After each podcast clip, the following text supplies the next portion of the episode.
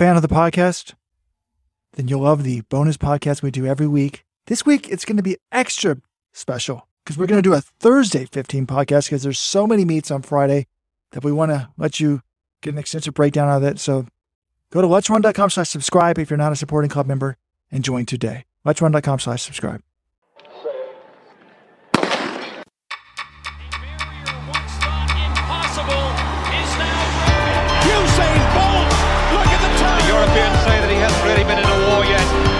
But this boy's got utter belief in And somehow she's found the acceleration.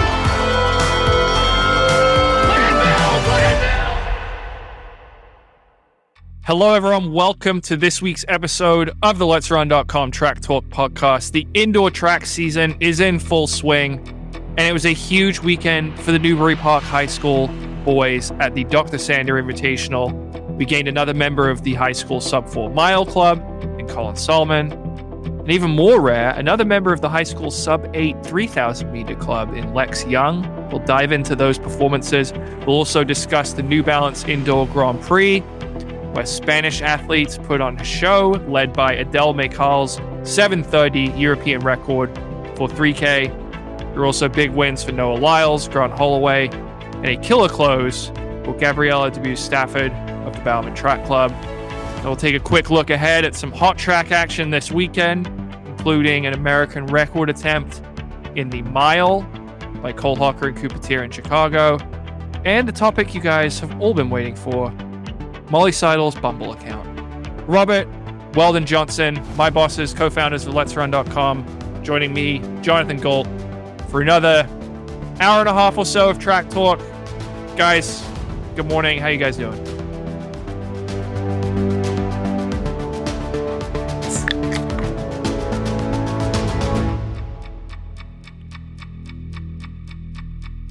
Doing great, Jonathan. Doing great. Warning.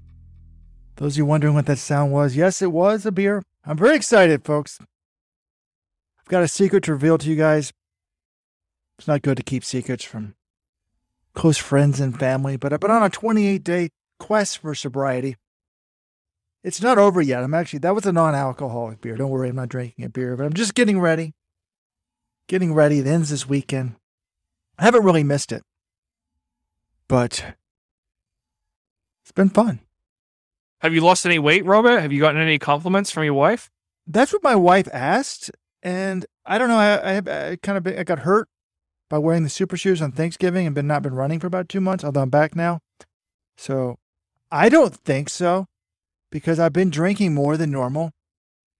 I've been pounded, probably pounding like five non-alcoholic beers a night. I realize I'm just bored when I'm working on the website. So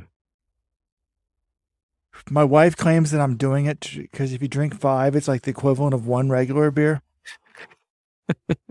so it's been eye opening though. I did it last year. She didn't have many comments. This year, she's like, wow, I thought that the drinking was your personality. Now I realize this is just your personality. I guess that's a good thing. All right, I will make a proposal though. I was thinking about this the other day on a run. We need to have one episode per year where it's the Let's Run podcast after dark. And we're all slugging a couple beers. We let the unfiltered opinions come through. We'll need to hire someone will need to listen to the whole thing afterwards in the cold light of day to make sure we didn't do anything that'll get us canceled or fired.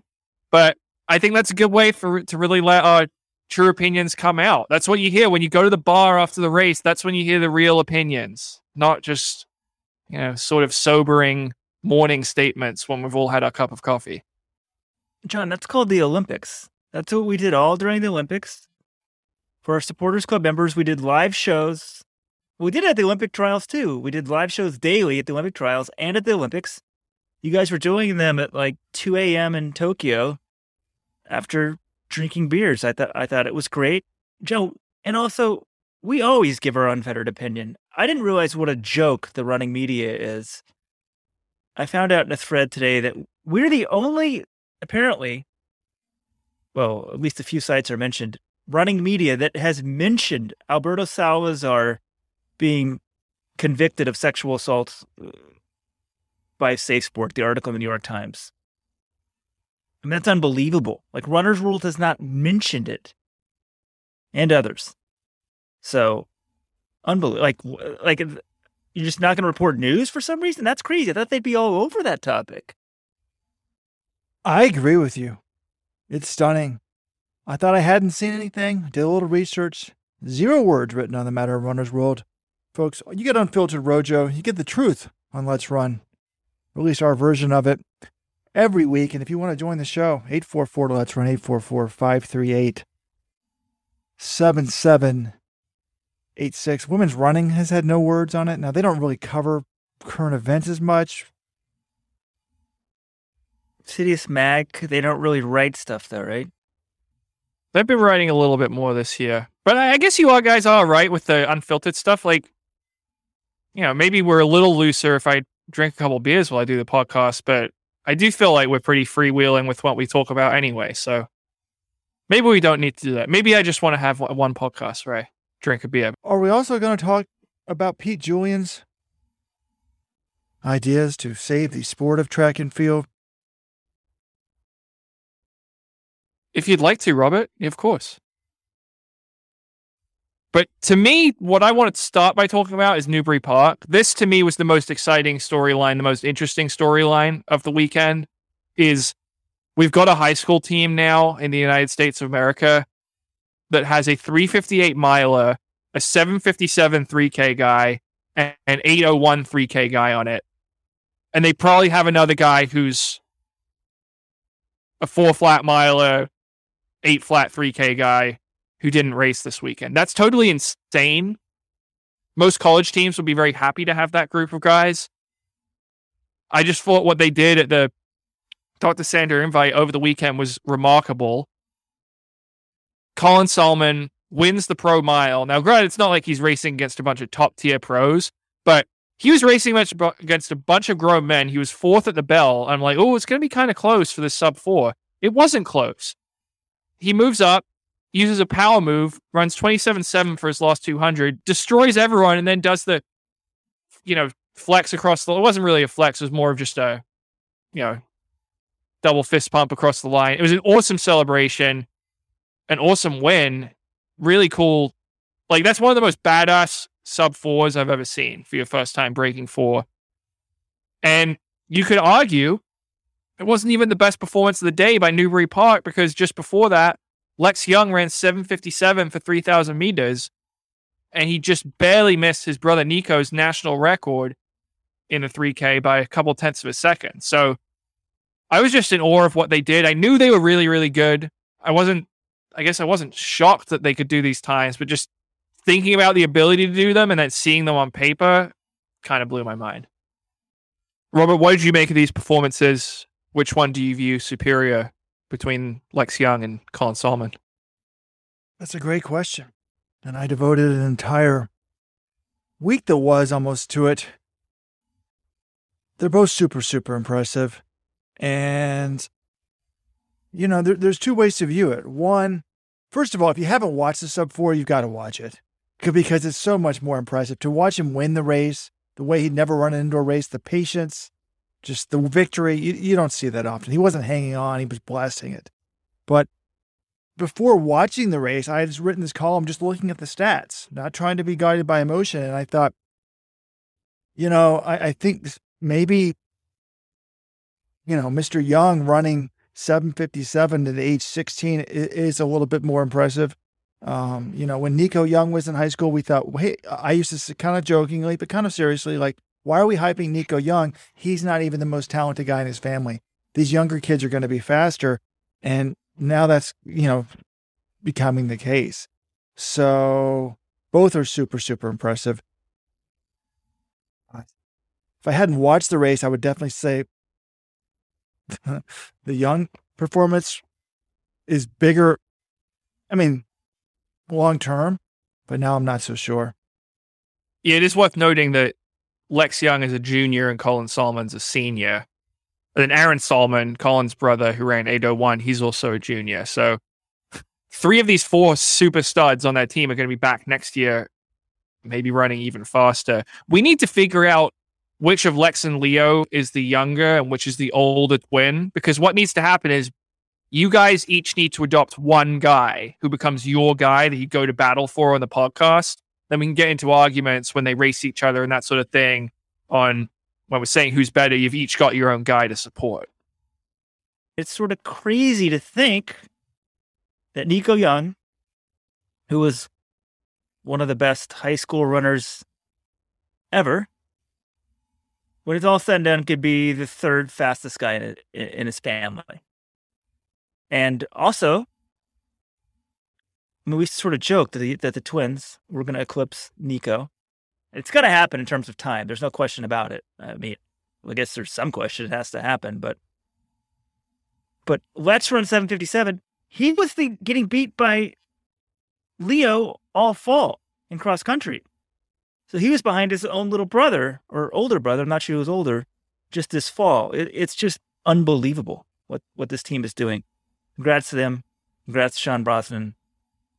How about congrats to mom and dad of the Youngs? I mean, which is more impressive, the team being that good or having three people in the same family that are teenagers running this fast? I mean, Nico Young's run what, like 13, 15?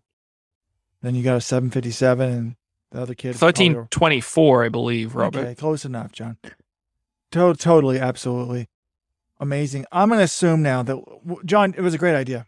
We got to figure out who's the older twin and who's the younger twin. I go for the younger twin. Generally, the younger twin is slower. That's my experience. So I think Lex was slower, but now Big Brother's out of the picture and he's risen to the top and is now dominant. Like my father, Weldon I used to race, he said, You're just as fast as your brother, but you lose to him when you guys, or when I time you separately, you're just as fast. But when you race each other, you lose because I'm a nice guy. I don't have the killer instinct. So now that the brother's been moved, removed temporarily, maybe he'll grab grab this killer instinct and do it. I guess I got to go with Lex for the rest of my life as the twin to root for. But you know, I thought it was interesting. We're going gaga over this.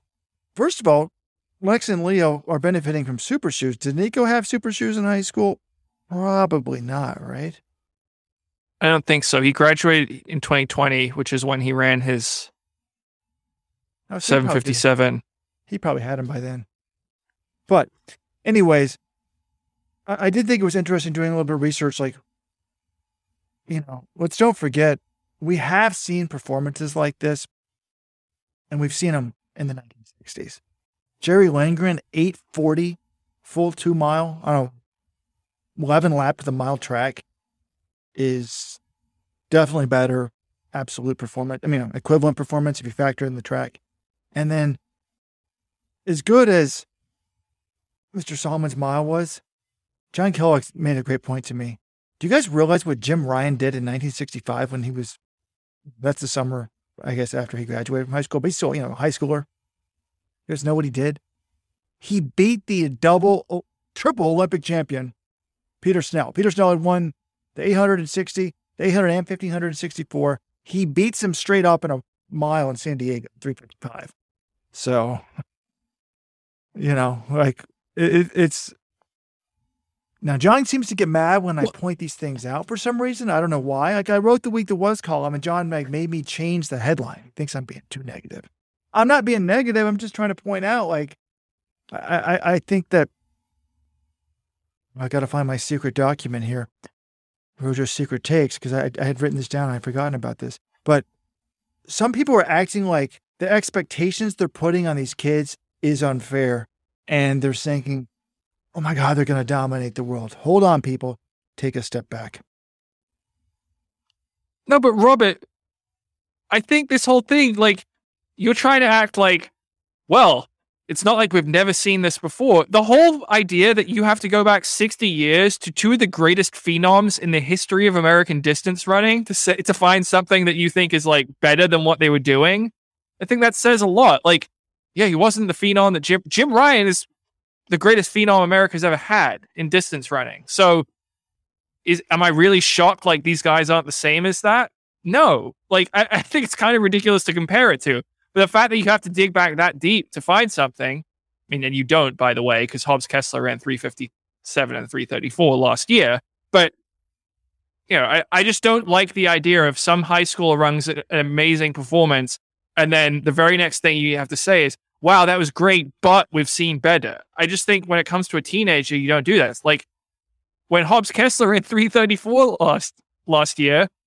Your column the next day was, yes, it was great, but, and then you made this point about how it wasn't as good as what Alan Webb had done in 2001. Likewise, Colin Sahlman runs 358, and then you're like, but is he even the best 18 year old in America? Because Parker Wolfe, who's a freshman at North Carolina, ran 752 on a flat track over the weekend. And to me, it's like, well, when you're talking about high schoolers like this, the idea should not to be to bring them down and say, well, it was amazing, but he wasn't as good as this. It's just to say, no, it was amazing. We don't need to like compare everyone to Jim Ryun because everyone will inevitably fail to live up to Jim Ryun in terms of you know being a phenom.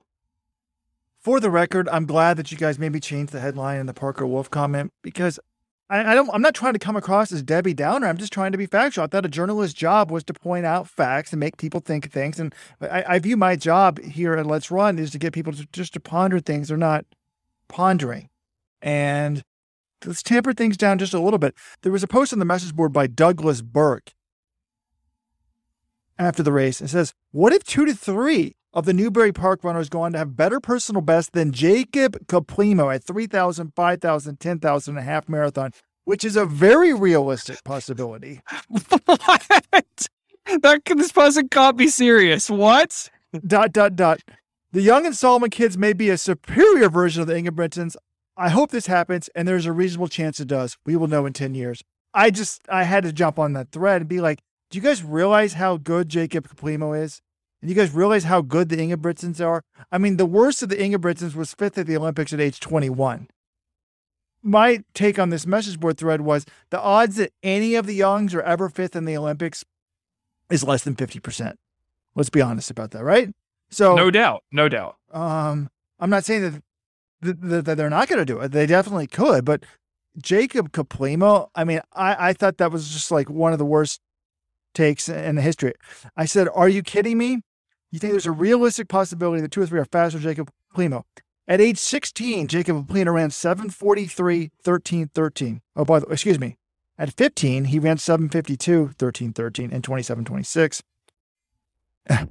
you know, at 19, he's down to 726, 12, 48, 58, 49. At age 20, he's run 26, 33, and 57, 37. So 57, 31. But what I would say is yeah, the, uh, the exercise you shouldn't be comparing them. Like, don't we don't need to compare them to all time greats. We can just say, hey, they're great in their own respect. You know, it's an and instead of a but. You shouldn't be saying, but they're not as good as Parker Wolfe. What I was interested though, like Parker Wolfe ran really well, like 752 for a true freshman on a flat flat track is terrific, and I think he should be getting more attention because he was 28th in NCAA cross as a true freshman against a lot of that was a very deep year for NCAA cross because you had the 60th seniors, you had COVID seniors, that sort of thing. And he won the running lane championships last year. He didn't really get to have the huge track season, I don't think, because we still had COVID. But Parker Wolfe is a guy I'm definitely very excited to see what he can do in North Carolina because everything he's done so far has been very impressive and he's still only 18. He's pretty young for his for a true freshman. Which leads to the natural question, and I started a thread on this as well. And when I started originally, I was just talking about the high schoolers, and I've decided to add in the college player people. But who do you view as the best prospect for the United States moving forward? Which teenager, Colin or Aaron Sahlman, Leo Lex or Nico Young, Parker Wolfe, and don't forget Hobbs Kessler. I mean, it's, it's like an abundance of riches. It's a great question to have I don't know if there's a right answer, really, honestly. Normally I say you get the truth here from Let's Run, but I don't want to be like having some guy posting my comments up on the. Uh, can you post a comment, John, somehow on a, on a board? Rojo, or I guess they could print it out when I type it up. And I motivate them for the next 20 years. I think there's a clear answer here. It's the guy who ran 334 last year as a senior in high school. Hobbs Kessler, you know, he only really started training seriously about a year before that. He hit the Olympic standard. That's not something that any of these other guys have been close to. I don't think there's any doubt. Hobbs Kessler, I'm not saying he's going to have the best pro career, but who has the brightest future? Who would I take if I'm starting a team? It's Hobbs Kessler. And I think you can also see that he has what is rumored to be an enormous contract with Adidas. Like if any of these other guys turn pro right now, who of them would get anything close to what Hobbs Kessler got last year? I don't think any of them would. I think the reason is because shoe companies know what we know. Kessler's a bigger prospect, and again, is you know he's a little older than the youngs, the young, the younger young siblings. That's why there's maybe a little bit more risk. You wouldn't give them the contract that they got. Like he's run something world class already. None of these other guys have. Agree with you, John. It, if one of these other guys went pro right now, they could get some sort of contract, but everything indicates that Hobbs Kessler got, you know, guaranteed multiple millions of dollars contract. He's run a world class time for someone his age. I guess the other guys, they ran really good high school times or all time high school times, and, there, and there's still some difference there. Hobbs Kessler ran faster than the collegiate record as a high school senior for 1500 meters. Whereas these other guys, these other high schoolers like Colin 358, that might eight, that might not even get you to NCAA's this year. Same with 757. So there is a big difference in what they've accomplished. Again, these guys are younger than Hobbs Kessler, but I think that has to be the answer. And John, you, you got on Robert's case for saying but, and then you tell us how great Parker Wolfe is. We're just giving a little perspective here. I'm saying and Weldon like Colin Sahlman's great and Parker, uh, Parker Wolfe is great. You don't need to say Colin, Colin Sahlman's great, but Parker Wolfe is better. I think that's a way of framing the discussion.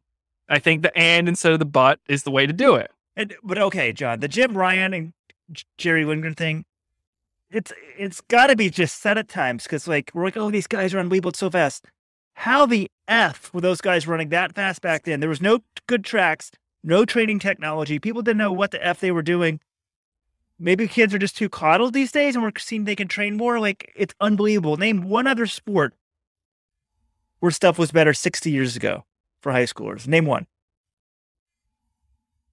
No, it's it's insane. Jim Ryun in 1966 as a 19 year old set world records in the half mile 144.9. That's longer than 800 meters, people. And the mile 351.3. He did that at 19. Like I think it's just Jim Ryun was one of the greatest prodigy. He is the greatest American distance running prodigy we've ever had and probably ever will have. I don't know if it's any more complicated than that, but maybe, I don't know. That, that's kind of the way I explain it because uh, there isn't really a way to explain it. It still doesn't make sense what how good Jim Ryun was so early and was 60 years later. We were putting men on the moon, John, in 1969. We can't do that anymore. That's the only thing. Jim Ryun and the moon landing. All right. Well, that's a lot of attention on the high schoolers. There were other performances this weekend that we should maybe get onto. New Balance Indoor Grand Prix. Robert, any final thoughts before we move on from the brilliance of Newbury Park? The Wizards of Newbury Park. How about that? In defense of Mr. Sahlman's mile versus Kessler, I mean, they were running the same weekend. So Kessler ran his three. I mean, you act like there's no chance that Sahlman doesn't run 334 this year, John. So Kessler ran his 357.66 on this same weekend that Sahlman ran 358.1 this year. So, and one was a win and one was third place. So, yes, Kessler ran a little bit faster, but he was third. Here he wins the race. So, it, you know, it'll be interesting too. Well, a little interesting news from New Balance Grand Prix where Kessler was third. So he turned pro, had been recruited to go to NAU, went to NAU this fall and now he's back training with the Nick Willis Ron Warhurst track club in Michigan. And I was like, hey, what's the deal with school? Like, when are you going to go back to NAU? And he's like, essentially, the news was like, I may not. He's taking community college classes. He's figuring it out. He's like, I missed being away from Ronnie and them. And it makes sense. If you're totally pro, getting paid hundreds of thousands of dollars a year to run, you can go to school anywhere. Now, Flagstaff is great because of altitude, obviously and climbing. He's a world class climber. But it sounds like his schooling at NAU might be permanently over. I, yeah, if that's what they deem is best for him, I don't have any problems with that. Like, you can't just say last summer. I think last summer they were pretty open. They're going to adjust as things go along. He was pretty adamant a couple weeks before he signed his pro deal that he was going to go run in college, that he wasn't turning pro. Then he ran 334 and things changed. He He went to Flagstaff. Now he's back in Michigan. He's making decisions. He's trying to see what works and what doesn't, what he likes and what he doesn't. If he decides he wants to be based in Ann Arbor moving forward, I think that's totally fine. It's not like he's not he's 18 years old. Things don't need to be set in stone yet for him. Yep. I, I want to talk a little bit more about Kessler in that sense of I, there was a thread saying he shouldn't have gone pro. People were so wrong about that. He made so much money, he pretty much had to go pro. I think he's doing well.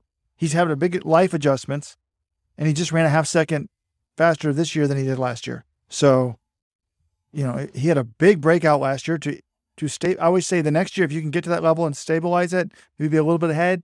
That's good. You don't always have big breakthrough after big breakthrough, you know.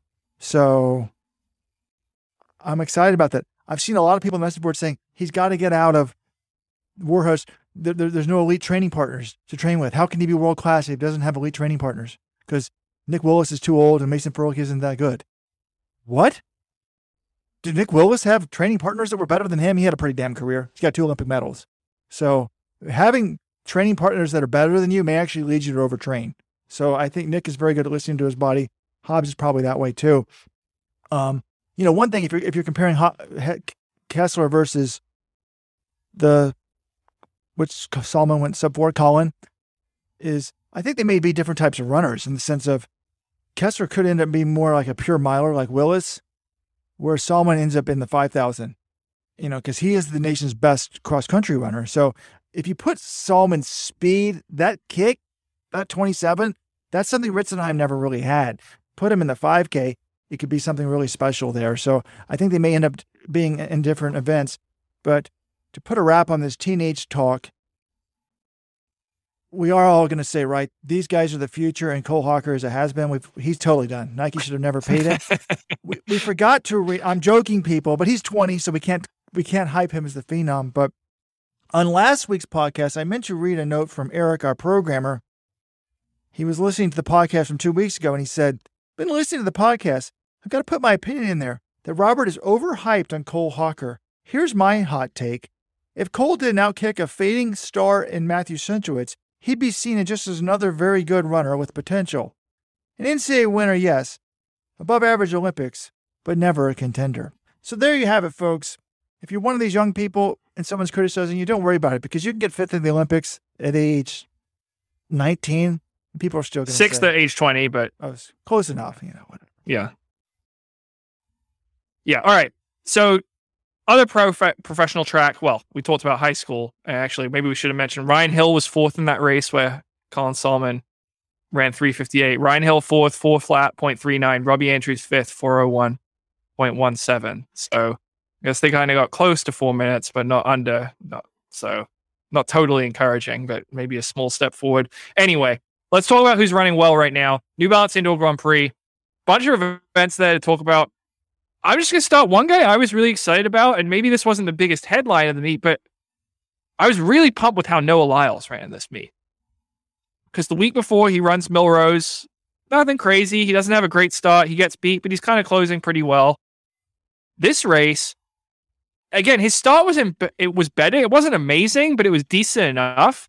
And then the second half of the race, he just totally turns it on, blows everyone away. He runs 656. That's a personal best.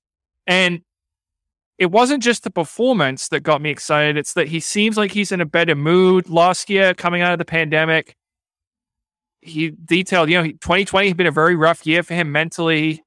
You know, he was battling depression. He had some medication that he got on. He just seems like he's in a very good place right now. And remember, he's still only 24 years old. You're in 1950 a few years ago. He is the reigning world champion we think, oh, last year he underperformed. He still got a bronze medal. He still ran 19.7 in the Olympic final. You know, he was still the U.S. champion.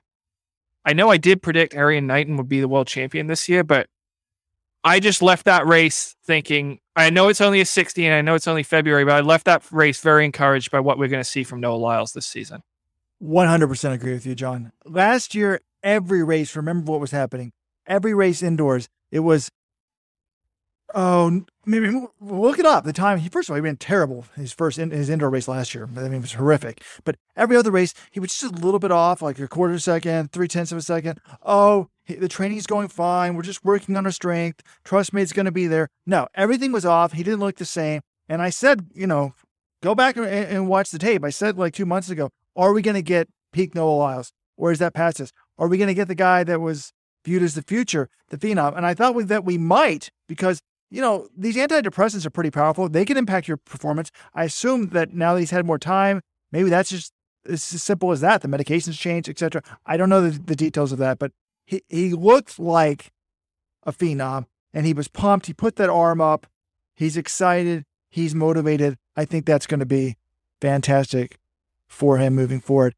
And also, you know, just in general, I did enjoy this meet. Millrose gets a lot more hype, but if you look at it from the distance perspective, John, it was basically Millrose 2, New Balance Indoor Grand Prix 2 in terms of which races were the fastest. You know, the the 3000 at New Balance, Adel Mechaal. I said everyone's going crazy over Beamish.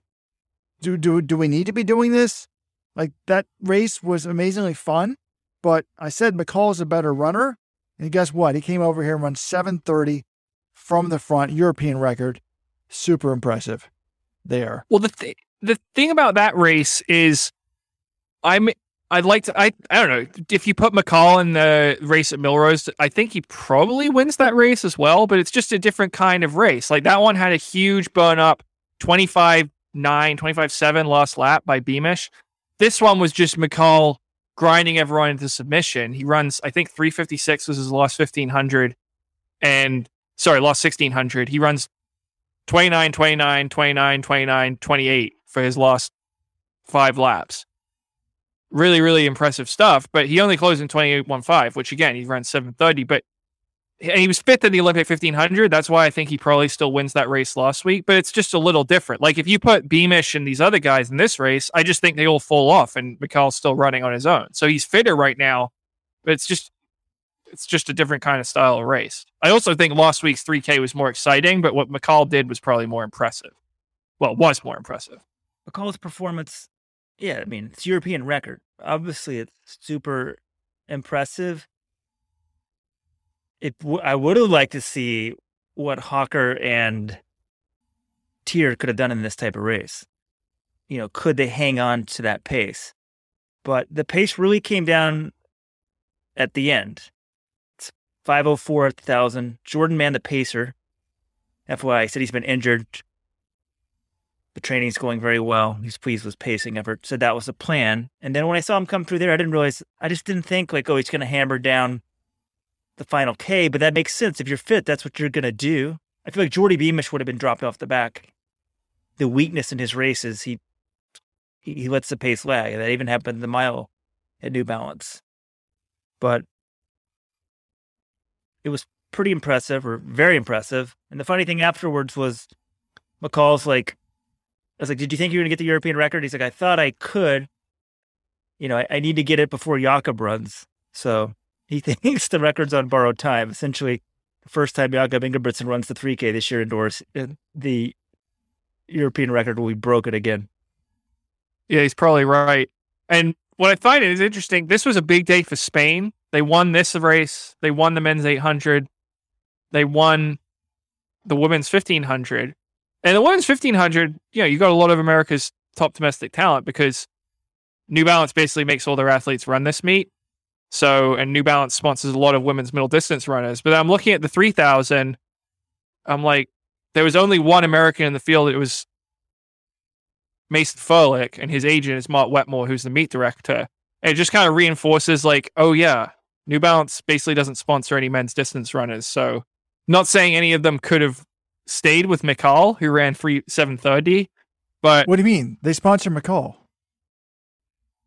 I said American men's distance run as well, Robert. But then I'm like, they do sponsor a bunch of Spanish guys because they also men's 800.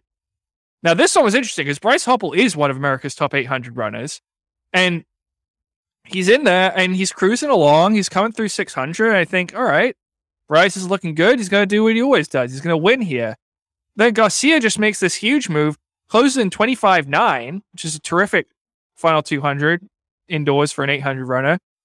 And he runs 145 1 2, a Spanish record, leaves Bryce Hoppel in the dust. I was like, where this, like, Mechaal, I knew he was good. You finished in the fifth, fifth of the Olympics. You're pretty good. Mario oh no, Garcia, where did this come from? I thought that was really impressive. Yeah, he looked great. But I want to get to the bottom of the Bryce Hoppel injury, a rib injury. Weldon thought he slipped on the ice. He said, No, I didn't slip on the ice and didn't say anything else about it. Just going to say no comment as to what that could be. Probably for the best that Robert isn't speculating, but I did find it interesting. He admitted he had a rib injury and he didn't really want to get into the specifics. I'm like, is this something embarrassing? I mean, it usually is embarrassing. But I'm like, what I could mean, it we be? got a whole new, new range of injuries to deal with now. Molly Seidel, after the New York City Marathon, said she broke her ribs, and people are like, "How do runners break their ribs?" So maybe it's more common. Because I said, "Oh, Bryce, like you fell on the ice," and he said, "No, quote, no, I was doing quote some stuff. You know, I probably shouldn't have." So, who knows what that is? But he still ran pretty well. So probably fell. Probably was joking around, doing something stupid, fell down, hurt his ribs, but still ran what one forty six. 146.08. Yeah, Bryce ran fine. I'm not worried about him. I would still say if Brazier is not in the field at USA Indoors, which I don't think he will be, Bryce Hoppel's still going to be the favorite in the 800. Couple other events from this meet. I thought the men's mile was great. It's just the classic race style where one guy goes out really hard and you see if, sees if he can hold on. And that's what Colby Alexander did. He came through half mile in 154.83. That's faster than American record pace. And then it's just okay. Can he keep it going? And he actually did. Yeah, well, he slowed down a little bit. You know, it's not like he blew up blew up horribly, but he went from running 56 and 58 for his first two quarters to running 59 and 59 for his last two. But it just came like, could he hold on? Not quite. Andrew Coscoran of Ireland timed his kick really well. 353, nice big PB for him. He didn't run that well at Millrose, so a good rebound for Coscoran. And Colby Alexander held on to runs 353, which after running 352 a week later at Millrose, pretty good stuff. It does sound like talking to his agent, Stephen Haas, he will have a contract fairly soon, but impressive run. The one, the disappointment in this race was Jordy Beamish, who ran 355 fourth place. And after the race, well, and you talked to him and he just admitted, you know, he was disappointed with it as well. It sounds like now he's 3K is going to be what he's focusing on at World Indoors, which I would think makes sense based on his early results this year. And there you have it, folks. Jonathan Gault has revealed while he's still single at age 30, he's unconsciously failed to mention any of the women's races. I, the wokest man in track and field, will bring up the women's races at New Balance.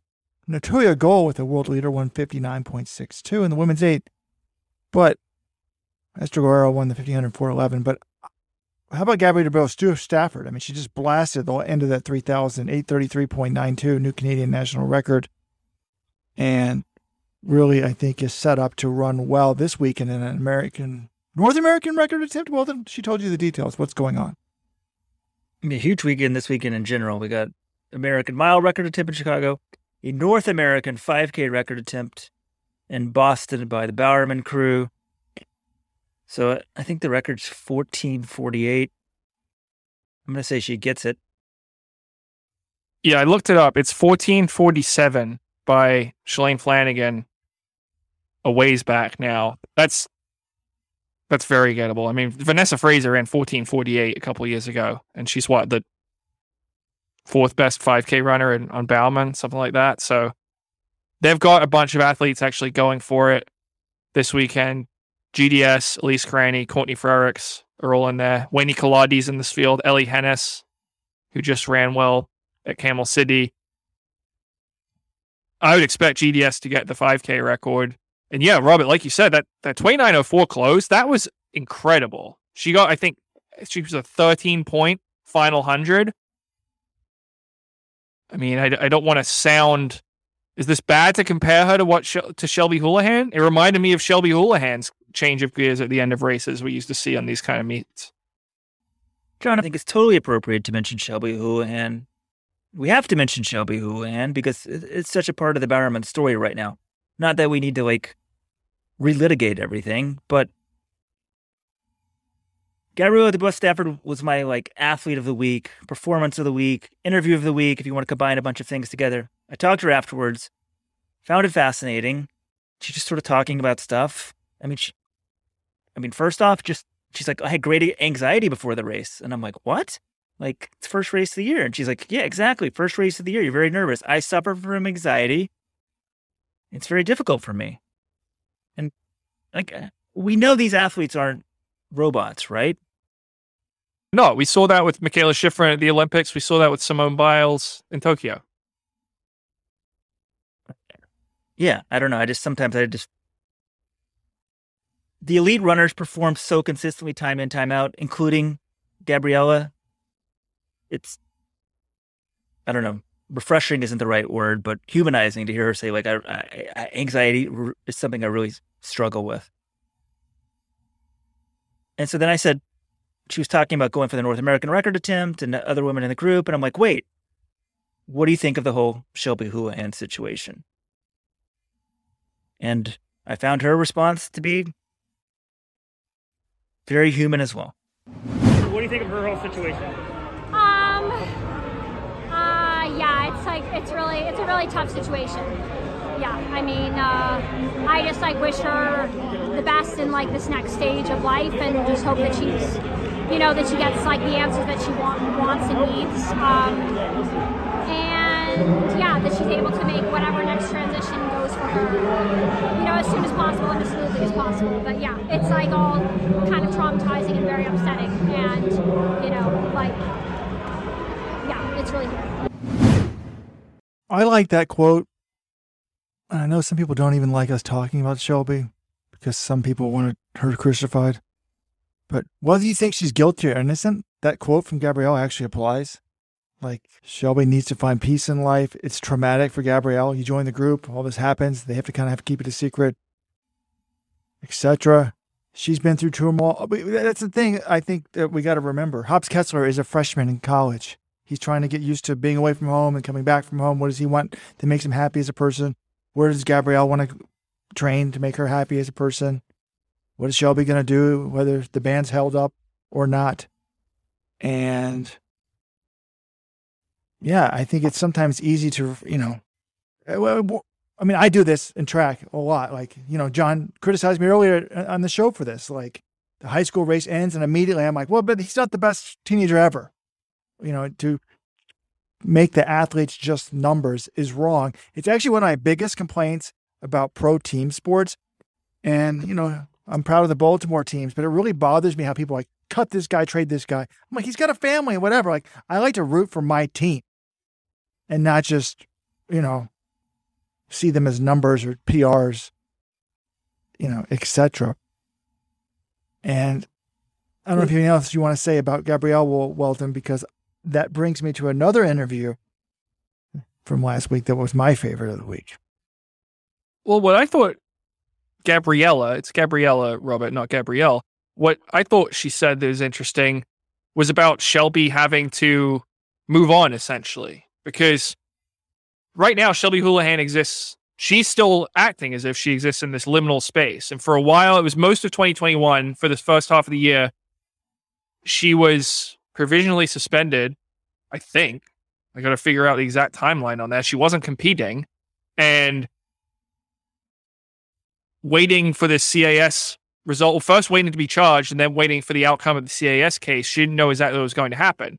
And then the CAS case comes down. It says you're banned for four years. But she's continuing to train right now. She posted on her Instagram story that she ran 403. She posted a stopwatch that said 403 and then it said a 104 for the last split. So what we can assume from that is she ran a 1500 time trial closing in 64, which is for a runner of her ability at this time of the year about what you would expect in a time trial. It shows she's still training certainly strongly suggests that. And the decision she has to make here is Am I going to continue training at a high level for three years until my ban expires? Am I going to take a break? Am I going to wait until the appeal in Swiss court goes through and then make a decision there? Because it seems like Shelby is still in this sort of liminal space And it seems like she's waiting for this the Swiss court decision before she makes, you know, a full decision about whether she continues running or not. But I think that's what Gabriella W. Stafford was getting at is she's not over this case yet. It's still in her mind it seems to be going on. It's just an interesting space to occupy for Houlihan. Yeah, I said to her, like, well, because she was saying, like, oh, she has to move on. I'm like, well, hey, she just ran 403. And Gabriella's like, look, yeah, I know she's still training. She still has her appeal going. She's not training with us. Oh, like, but at some point, the appeal is going to end. It's going to most likely be rejected. At this thing, it's more of a technical legal thing from the court of sport. To prove her innocence, would she'll have to go out like look for new information. It'd be it's going to be very hard. But at some point, she's got to wrap her head about what she's going to do. Even if she's going to come back in three years, fine. Figure out how you're going to do that. It's it's it's not an easy situation. And then Gabriella's like, look, this almost derailed my Olympics last year. I was like, what? And she's like, yeah, it was, it was extremely traumatizing. Finding out when I did was not ideal. And because like, she only found out when everyone else found out. She said a couple days before the announcement, which was, I think, on June 14th. That's when she found out. Exactly. And she was new to this group, fairly new. And then I'm like, wait, so Jerry should have told you earlier? And she's like, no, I don't think so. I think I, I found out when I needed to find out because they were appealing stuff and building their case, but it's still traumatic to just sort of like, whoa, this drops on you. She had been training with Laura Muir's coach, Andy Young. She said that didn't end well, but she switches groups. She's moving to America. Probably one of the biggest appeals for her is like, I'm going to train with Shelby Houlihan every day. And then she finds out this woman is being accused of being a drug cheat, her training partner. So it's just like, whoa. But clearly professionally and on her level personally she, she's running very well recovered and kind of put if not put it behind her is able to you know look like she's going able to thrive in 2022 that's gabriella not shelby obviously but yeah the 403 time trial by shelby let's I, people in let's run are just eating this thing up man I'm shocked at how much people are talking about it. Like, I kind of thought Shelby might keep training. I don't know. Should we be shocked? Is she not allowed to post what she did? I don't know. I don't know with what else there is to say about it. She's still training. That's she's still fit right now. She's not allowed to compete. It's uh, the details of her specific training situation have not been elaborated, and I think that everyone it would be good for everyone to know exactly what's going on. Is she still working with Jerry Schumacher? What exactly is her situation? But it does, yeah. She's continuing to train, and this was a, a result you would expect for someone who can run 354. There's plenty to talk about eh, with this for Shelby. To me, the vitriol she gets, people like she should never run again. There's there's so much anger. It shows you what's wrong with America and the world right now. There's no what color is this shirt that I'm wearing, people? It's gray the middle ground has been lost. Everything is black or white in everybody's mind. You're either you're either, you know, pro Trump or anti Trump. You're either Republican or Democrat. You're either anti vax or pro vax. There's nothing in the middle. Whereas I think, you know, you're either anti voting rights or a racist. Like there's nothing in the middle. Like even to take voting. I don't know why I'm going to go politics. This is a simple example. I thought about this other day. Most people think, you know what? You should have to prove who you are to vote, but it should also be easy as hell to vote. So I got a simple solution. Have a national holiday and you vote in person. That's pretty simple. Everybody pretty much would be happy with that. The far right wing would be okay. We don't have any counterfeit votes. The left wing would be like, hey, holiday, make it easier to vote. That's a good thing. The middle ground is completely gone in this country, and it's pretty Remember, easy to find. So, how do you find so, a middle ground on the Shelby Houlihan case? Well, she's banned from the sport, but why can't she be allowed to compete and run? People don't even want her running. People are so angry on that message board. They go, she's a doper. Look, it, it, maybe she is a doper, but if she doped, that doesn't mean she has to be miserable for the next three years of her life. Justin Gatlin came back. He was allowed back in the sport. Those are the rules. I personally think she should keep competing. Why?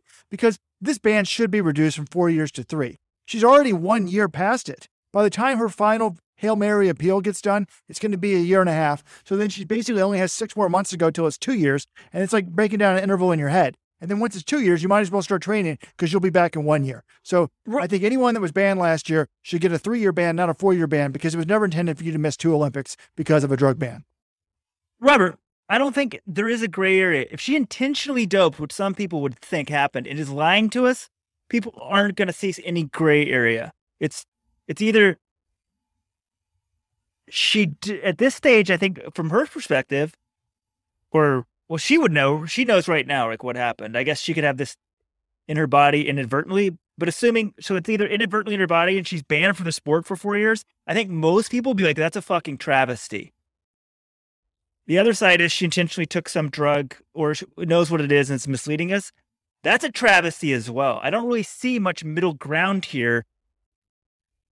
I, I, I honestly don't see any middle ground in this situation. The middle There ground no is simple. The average person does not know what she did. The average, the middle ground is simple. You do not know. The average person doesn't understand the science. This isn't like there's a video of someone executing of her injecting the EPO. So the, the, her story, while scientifically improbable, could be true. They don't know that. No one knows the studies of these things.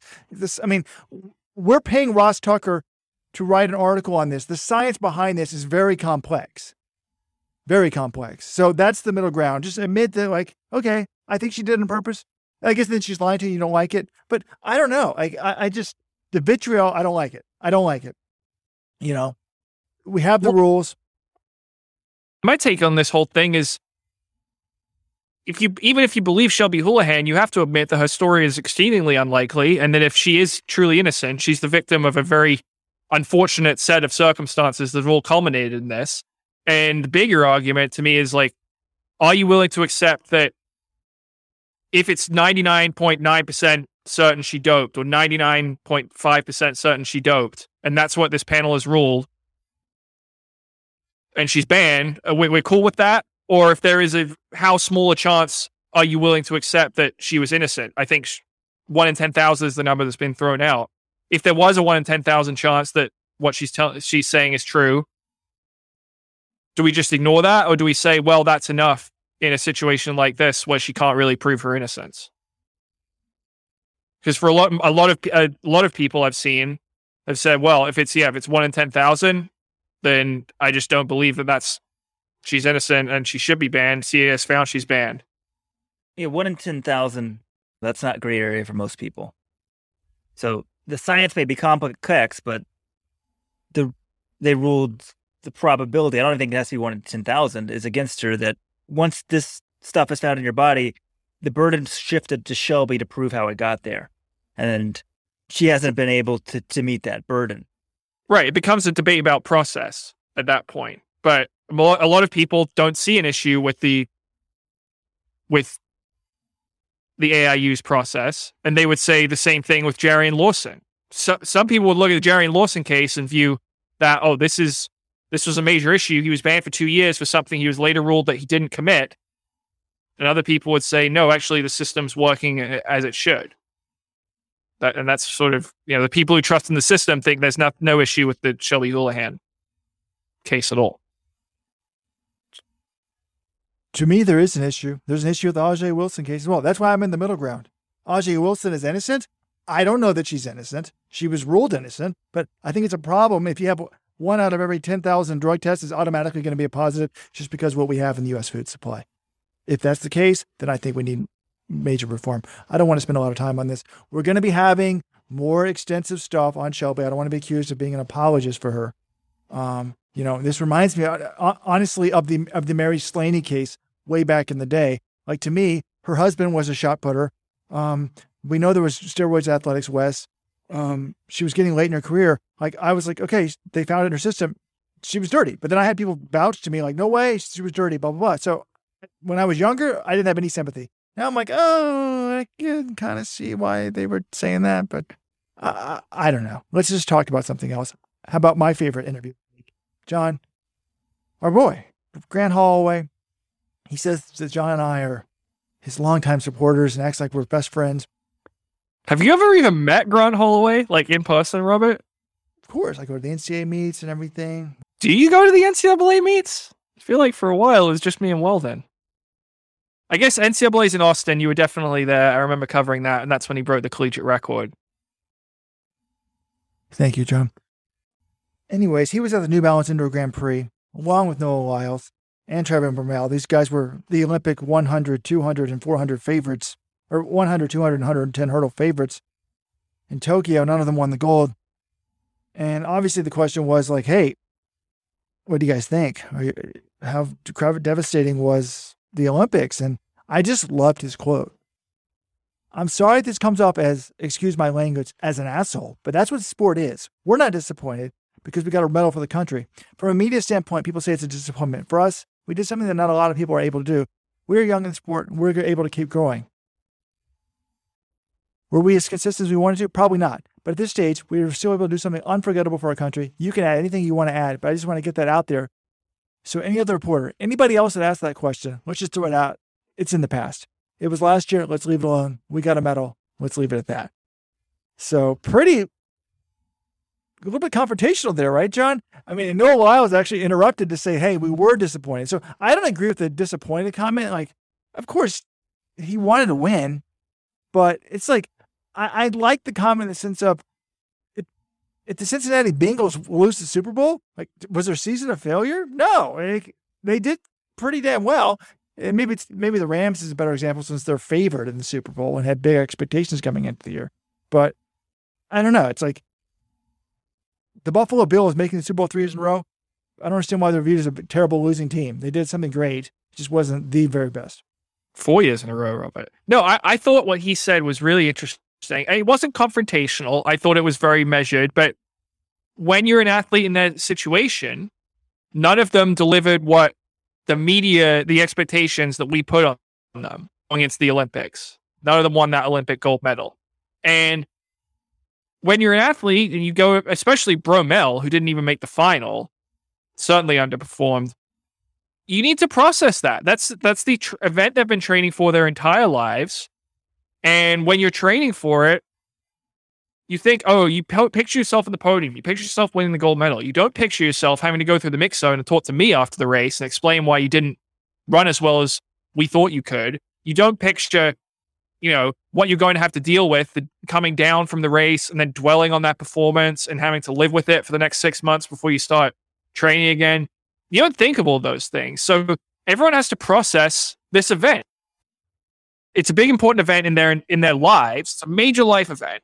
And you you have to move on and process it. And everyone processes it a little different. I think Brunt is processing it as look, it wasn't a failure. We went there. It wasn't exactly what we wanted, but we I still did something very special. Trayvon Bromell, the way he processed it was, well, I had a great season. I authored one of the greatest comebacks this sport has ever seen. I, I would say that. He didn't say that specifically, but it's an amazing comeback.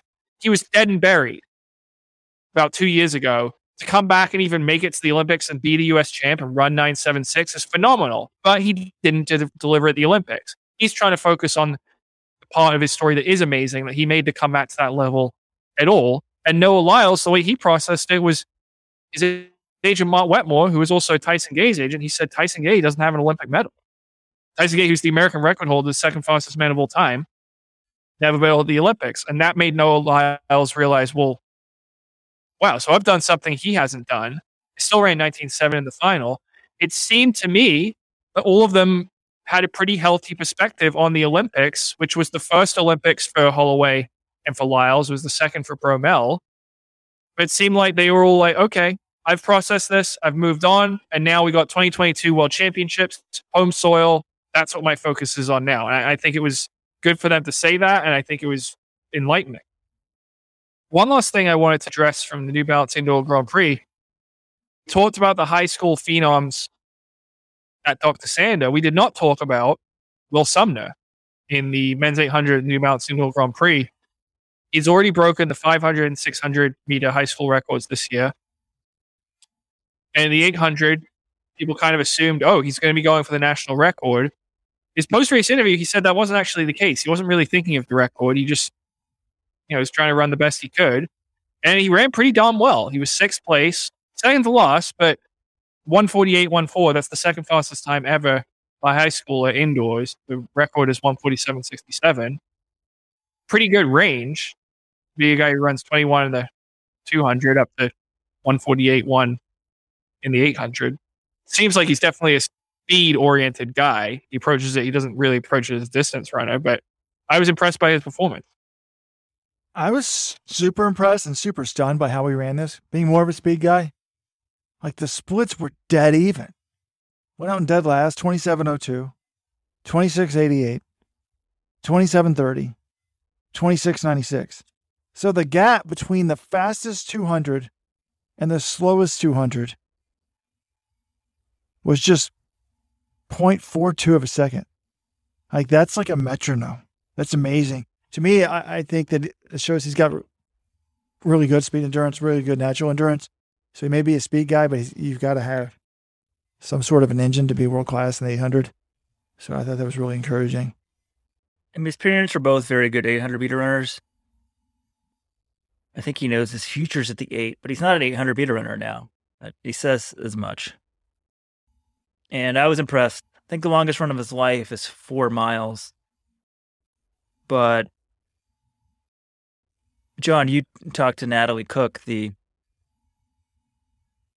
top high school female distance runner in America right now. She only runs 15 to 20 miles a week.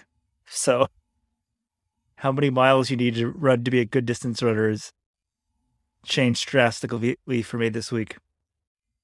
Yeah, well, the other interesting thing about Natalie is she does cross train a lot. She said she only runs four days per week, but on the days she do, she takes Sundays, I think totally off is what it sounds like. But on the days when she doesn't run, she does an hour of cross training, and on the days she does run, it's half an hour of cross training. So she's a big talent. Eventually, like you're not going to be a world class mile, a world class runner on 20 miles a week, but right now that you know, I think her coach and her father Andrew they were looking for a solution because she would get injured, and they've seemed to have worked on one where she just does a lot of cross training.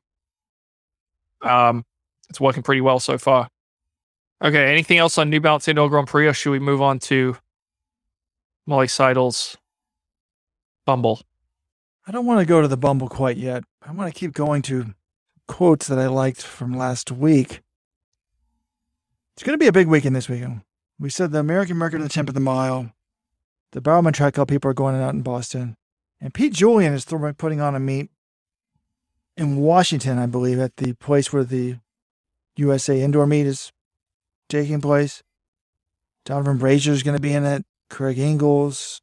Who else? John, give give me a few specifics here. Yeah, Josh Kerr is facing Craig Engels in the 800. Isaiah Harris is facing Donovan Brazier in the 600. You've got a world record attempt in the women's DMR.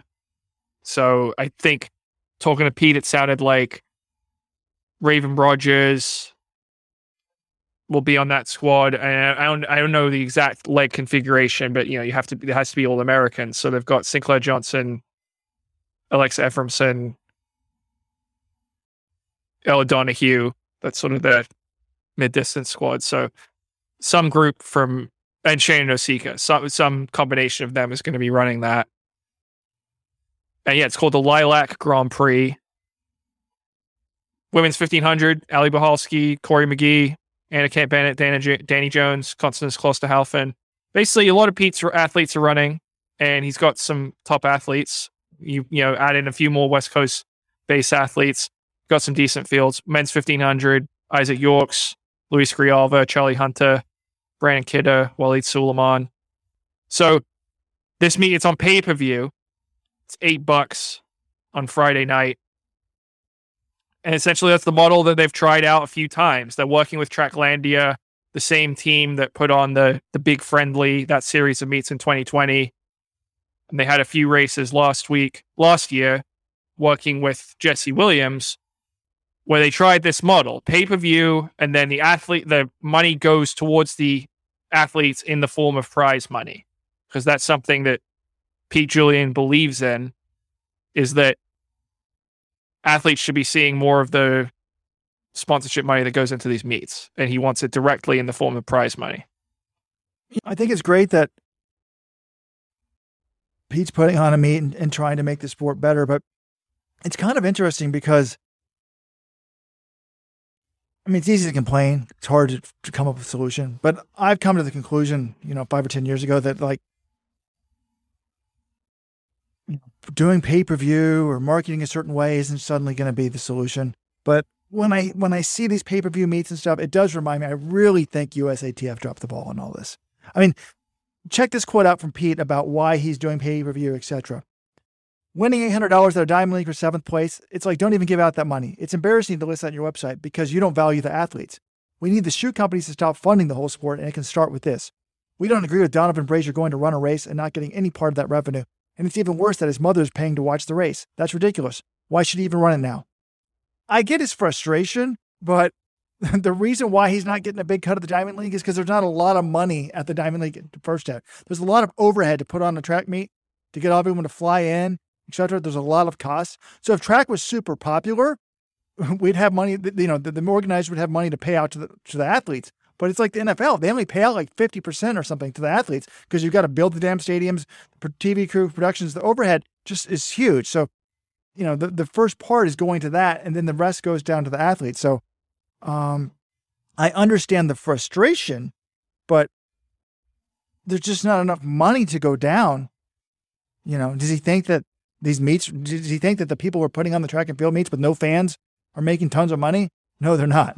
you know, most of the people in the stadium are uh, agent, family member, etc. But it, I really think, imagine if USATF, instead of having these private streaming companies, if USATF, when the internet had come out, had taken the lead here and said, you know what, we're going to broadcast these meets. We go to the colleges and say, hey, will you give us the archives, etc.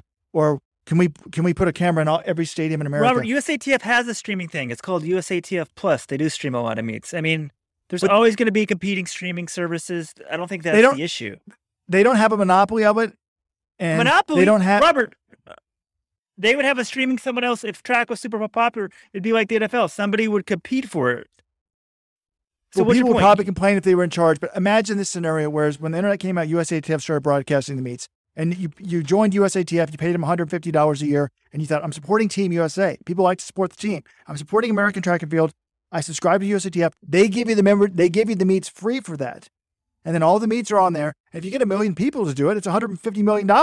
Then they'd have money to hand out to the athletes, and it wouldn't just be the charity of, of a few companies. So I just wish that instead of having this fragmented thing where one person does a meet here and then another streaming service does a meet here, it's kind of, I mean, you're seeing it though in movies no. and entertainment, etc. I think that's the deal. There aren't a million people in America who are going to willing to pay. Maybe I'm wrong. Hopefully, I'm wrong. Who are willing to pay 150 dollars a year f- for track. If there were, there would be a lot more money in the sport. But if you include it as part of Team USA and you market it as like I'm support, you're supporting American track and field, I think that's a better sell than I'm selling this one-off meet, which I, I don't want to pay for. But I think the bigger issue here is okay. Let's say that USATF gets the broadcast rights to the Lilac Grand Prix, this meet they're staging, right? How much would they pay the Lilac Grand Prix for those streaming rights? Because your fr- your prize money is coming from either sponsors or from the broadcast contract, right? And they're basically they're having it come from the broadcast this contract this time, except it's coming directly from consumers instead of from a company who is paid for the broadcast rights. But and Pete's saying, okay, we're doing it this way because we will get more money directly to the athletes by having it pay per view, but that's also because like, why is the broadcast rights to a meet like the Lilac Grand Prix worth? You know, are, are they going to get a ton? Is there a ton of demand for a broadcast company to stream that meet? I would say there's not a huge demand. So maybe that is the best way to go pay per view directly to the consumer for that kind of meet. Anyone can stream a meet. Anyone can pay per view it. I'm curious. I mean, boxing fighting sports do really well pay per view, but there's a huge demand for that. And I, I think think the bigger issue is you need the sport to be more, more popular. That's what we need. How you divvy up the money, yeah. Obviously, the athletes deserve a share of the money. Uh, the Diamond League, I don't think, is out to sh- shaft athletes, but athletes should always be speaking up. Like, hey, what share of my money am I doing? Oh, am I getting paid for this? But you know, I go to the national TV meet this week in New Balance Grand Prix. It's in it's Staten Island, part of New York City. Lots of empty seats.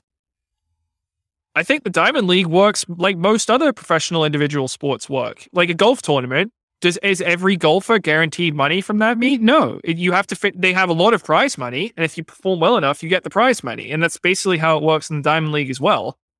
Except there's not as much money a Diamond League track meet because the broadcast contract isn't as big as it is for a golf tournament. Yeah. So we all agree that we need to make the sport more popular. Then the money comes. How do you make it more popular? Pete, despite even though he's having a few world record attempts here, is very passionate about the idea that we got to stop having so many time trials, which is something that I've argued at times. But then, I don't know. Listen to these quotes. Even in the U.S. meets, you've got 333 1500 meter guys asking to come through a 151 and simply just ruining the race because meet directors are drinking the Kool Aid of just wanting fast times, but completely forgetting about the actual race and what makes it exciting. It's meet after event, meet, event after event, and all you see is one athlete out there chasing the clock and failing to meet the mark 99 times out of 100. You have to wonder, is this the way to go? Why even have anyone else out there? I become passionate about it. I want to see people racing against people who aren't teammates. We want to see someone win versus good competition. Place first, time second.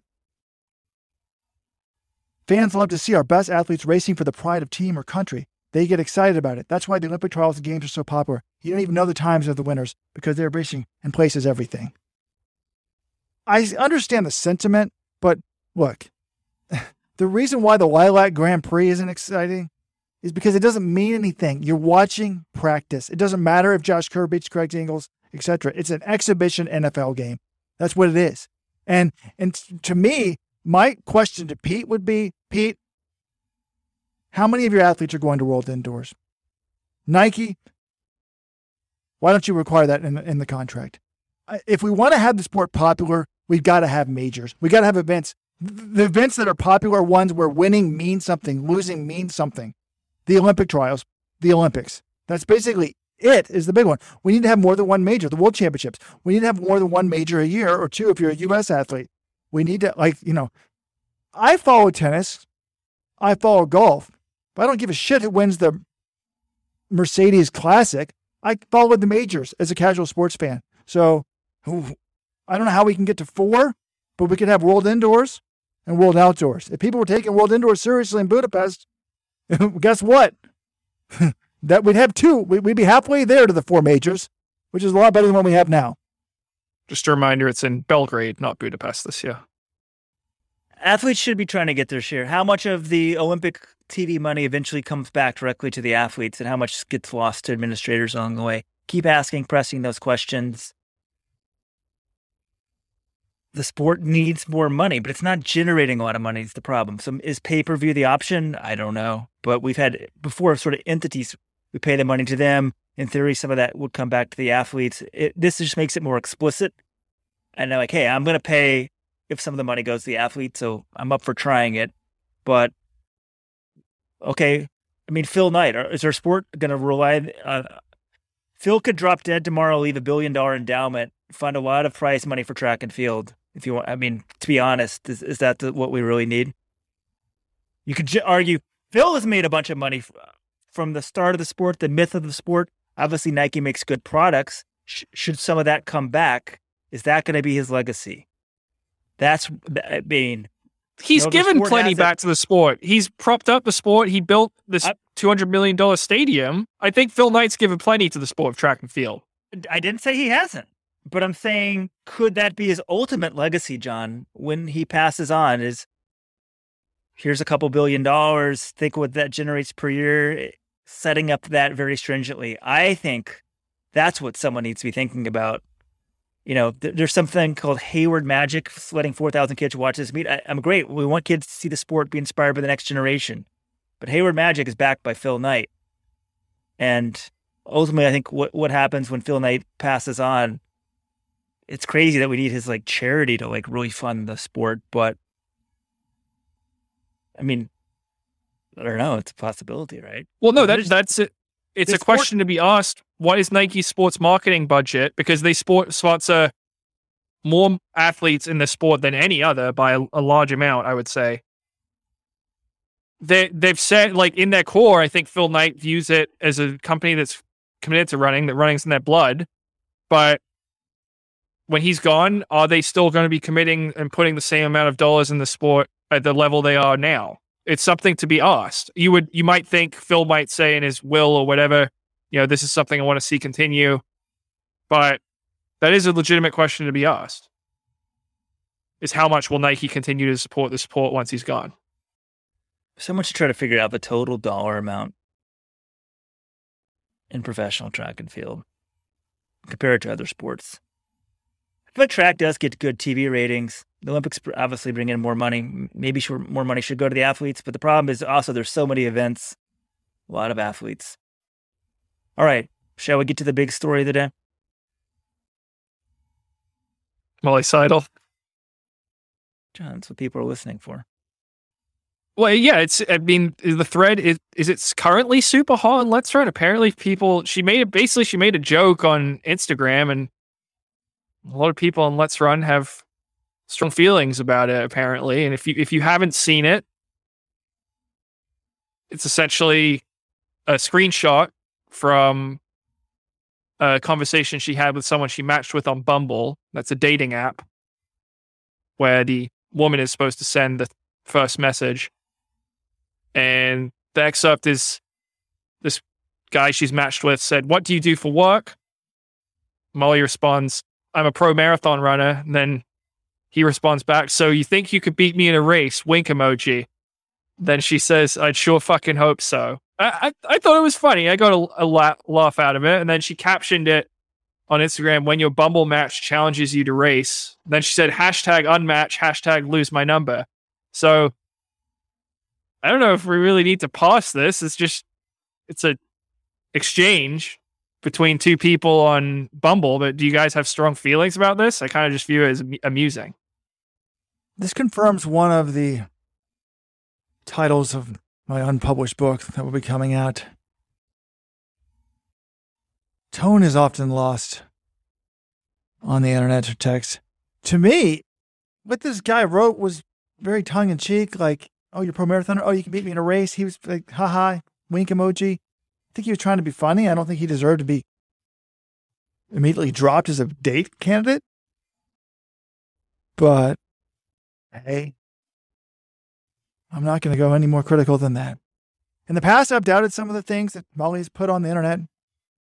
I still have offered, I've offered, in case y'all don't know, I've offered $5,000 for the man that supposedly sat next to her plane and criticized her training log without knowing who she was to come forward.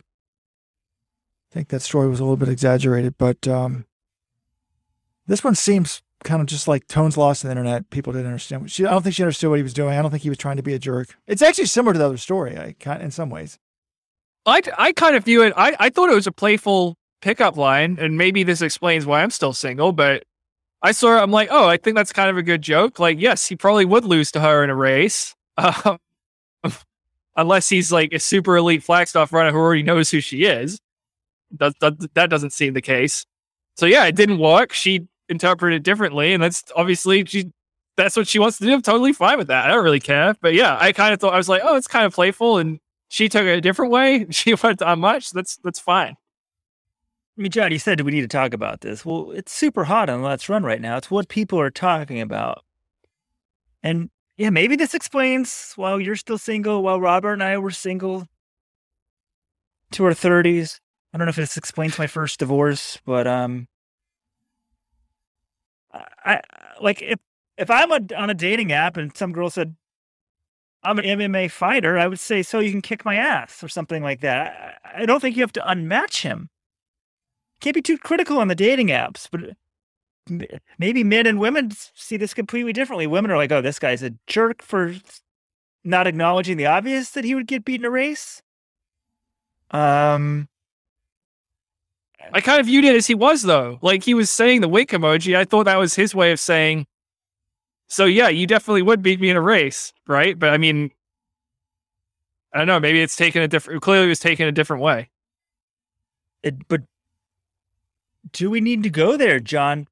would what are those? How far of a race would he beat her in? Now I wasn't going to bring that up. Reveal where we're sexist pigs, but how fit of a 30 year old male, let's say he is, would he have to be to beat her in a sprint race? Most people, when they think of a race, think a sprint race. Obviously, anything over a quarter, probably 200, I'm convinced she would smoke him in. But some like random dude who like plays soccer, could he beat her in 100, 40? I don't know. I mean, the average man's going to beat the average woman in a 50 meter foot race. Molly Seidel's clearly much more than average woman, but I, I don't know. Like if yeah, if you're quite athletic, if you're a quite athletic guy and you're racing an Olympic marathoner over 100 meters, yeah, I, I think there are probably a decent number of people in Flagstaff who could do that. But I don't know anything about the guy, so I, it's impossible for me to say.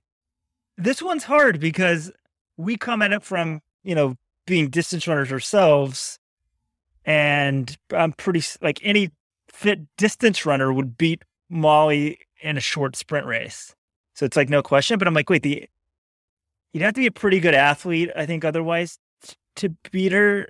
So the average guy, no way in hell, gets smoked in a short race. Uh, I think is probably what we're thinking. But yeah, average human, the average guy, Molly Seidel will win. Pretty athletic guy, I don't know. It kind of depends. I don't really again, I think we've dedicated way too much to this conversation than we need to, but it was I just kind of viewed it as a playful and funny Instagram post. I assume the guys Molly you're matching with might be athletic. Robert, are you going to put a bounty on this guy exists? What if we could get this guy on the podcast? How Robert, how much would you pay for this guy to come forward to be on our podcast? See what he was thinking he might have think, "Wow, I matched with this Olympic," and then he's like, "Holy shit!" Now I've been like, did she unswipe him? No. Look, I think Molly's personality is amazing. She's a breath of fresh air. I'm just critical of a few things. I think we should offer money. Uh, oh talk, you guys are about, losing me here. I, I think I don't know what you're talked about giving athletes money. This should go back to the money. Five thousand dollar live pay per view. Four thousand of it goes to Molly. $1,000 goes to this man. They race 100 meters. That's what I'll do. I think it'd be epic. Now, do we pay per view it? If we if we bring in more, if we do pay per view and we, you know, bring in more money, we'll even give them more. We got to cover our costs. I don't want to lose money on the venture. I mean, I'm willing to lose five thousand dollars on it, but not not more than that. Well, I think what, oh what percent usually goes to the athletes, right? The first whatever will go that we've already established. And then I think after that, we can say at least 60% will go to the athletes. I mean, obviously, a huge bounty has to go to the winter winner. And Molly, for being Olympian, should get more. Oh, that's true. We need to have a cash prize because otherwise, they, they, like he might throw the race to, or she might throw. You know, someone could. We need to have a cash incentive so they don't throw the race, and access to their bank accounts afterwards. Make sure they don't do Venmo or something to so Robin now wants access to Molly Seidel's bank account. Is that what I heard? Uh, no, I think it's amazing. I think she's got the type of personality. She might race this guy. Might be hilarious. Be funny. If I if I were her and I was offered four thousand dollars to show up and race hundred meters against some rando, I'd take it in a heartbeat. Now, John Kellogg already estimated. He said, "I think she could run twelve point five for one hundred meters." That seems fast to me. Like that seems. I'm like, could I have ever done that? Like I so what? Oh, with a running start, he says. No, yeah. So ask John. I think the average guy might want to go shorter, like forty. Like oh, yeah. They might not right? even be thinking hundred meters. They might just be thinking like fifty meters. You know, well, I'll race you to that trash can, something like that. Again, that's what I assumed this guy was thinking. I wasn't thinking like he would beat her in a marathon because I mean, anyone who could, anyone in Flagstaff who could beat Molly Seidel in a marathon knows who Molly Seidel is uh, well, we were, you know, talking about pay per view and stuff earlier, track and field, watching it. I think if you said, "Oh, this Olympic marathoner is going to race her Bumble date," some random guy who you could play it up who insulted her on the internet, tons of like average people will watch this. I don't know how many people would actually pay, but more people would watch this than the little Lilac Grand Prix. Is that the word? Yeah, and it would tie into what Pete Julian's saying. It's a head-to-head competition. Time is irrelevant, but it also would, would tie into what I've been saying to make the sport more popular. The result has to mean something. This would mean we would have a winner or a loser. We would, we, we, men could rejoice, women could rejoice. pro athletes could rejoice, amateur athletes. I mean, there's a lot of different sides. You, you got to have be emotionally invested to the team, and this would there'd be a lot of reasons to pick one side or the other if you're, you know, etc. You could pick Molly because you're a marathoner, male or female. You could pick Molly because, you know, you're a fan of, of her medal. Uh, you could pick the guy because you're just a random dude. Like it, it would be very, very fascinating. They should race. I will broadcast it live with a prize purse of at least five thousand dollars.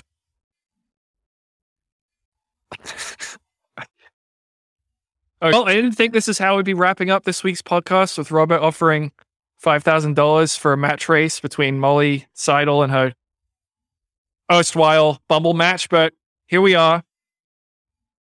We've got a lot of other races that we know will be happening this weekend. We'll come back and preview them. I think we're going to try to do a special Thursday 15 this week because a lot of this racing action is on Friday, either at the Lilac Grand Prix or the Valentine Invitational in Boston or this Windy City meet, the American record attempt by Cole Hocker and Cooper in the mile in Chicago. All of that, I believe, is on Friday. So we'll preview it on Thursday, have that out for our Supporters Club members. If you're not a Supporters Club member and you want to do that, listen to this podcast. We do this pretty much every time there are weekend meets. Most trap meets are on the weekend. We preview them all on the Friday 15, or in this case, the Thursday 15. So go to letsrun.com slash subscribe. We do that podcast every week. You get a t-shirt, you get discounts on shoes and gear. I think it's worth the money. Anyway, enjoy talking to you guys. As always, we'll be back tomorrow. Are you a fan of the podcast? Then you'll love the bonus podcast we do every week. This week, it's going to be extra special because we're going to do a Thursday 15 podcast because there's so many meets on Friday that we want to let you get an extensive breakdown of it. So go to let'srun.com slash subscribe if you're not a supporting club member and join today. Let'srun.com slash subscribe.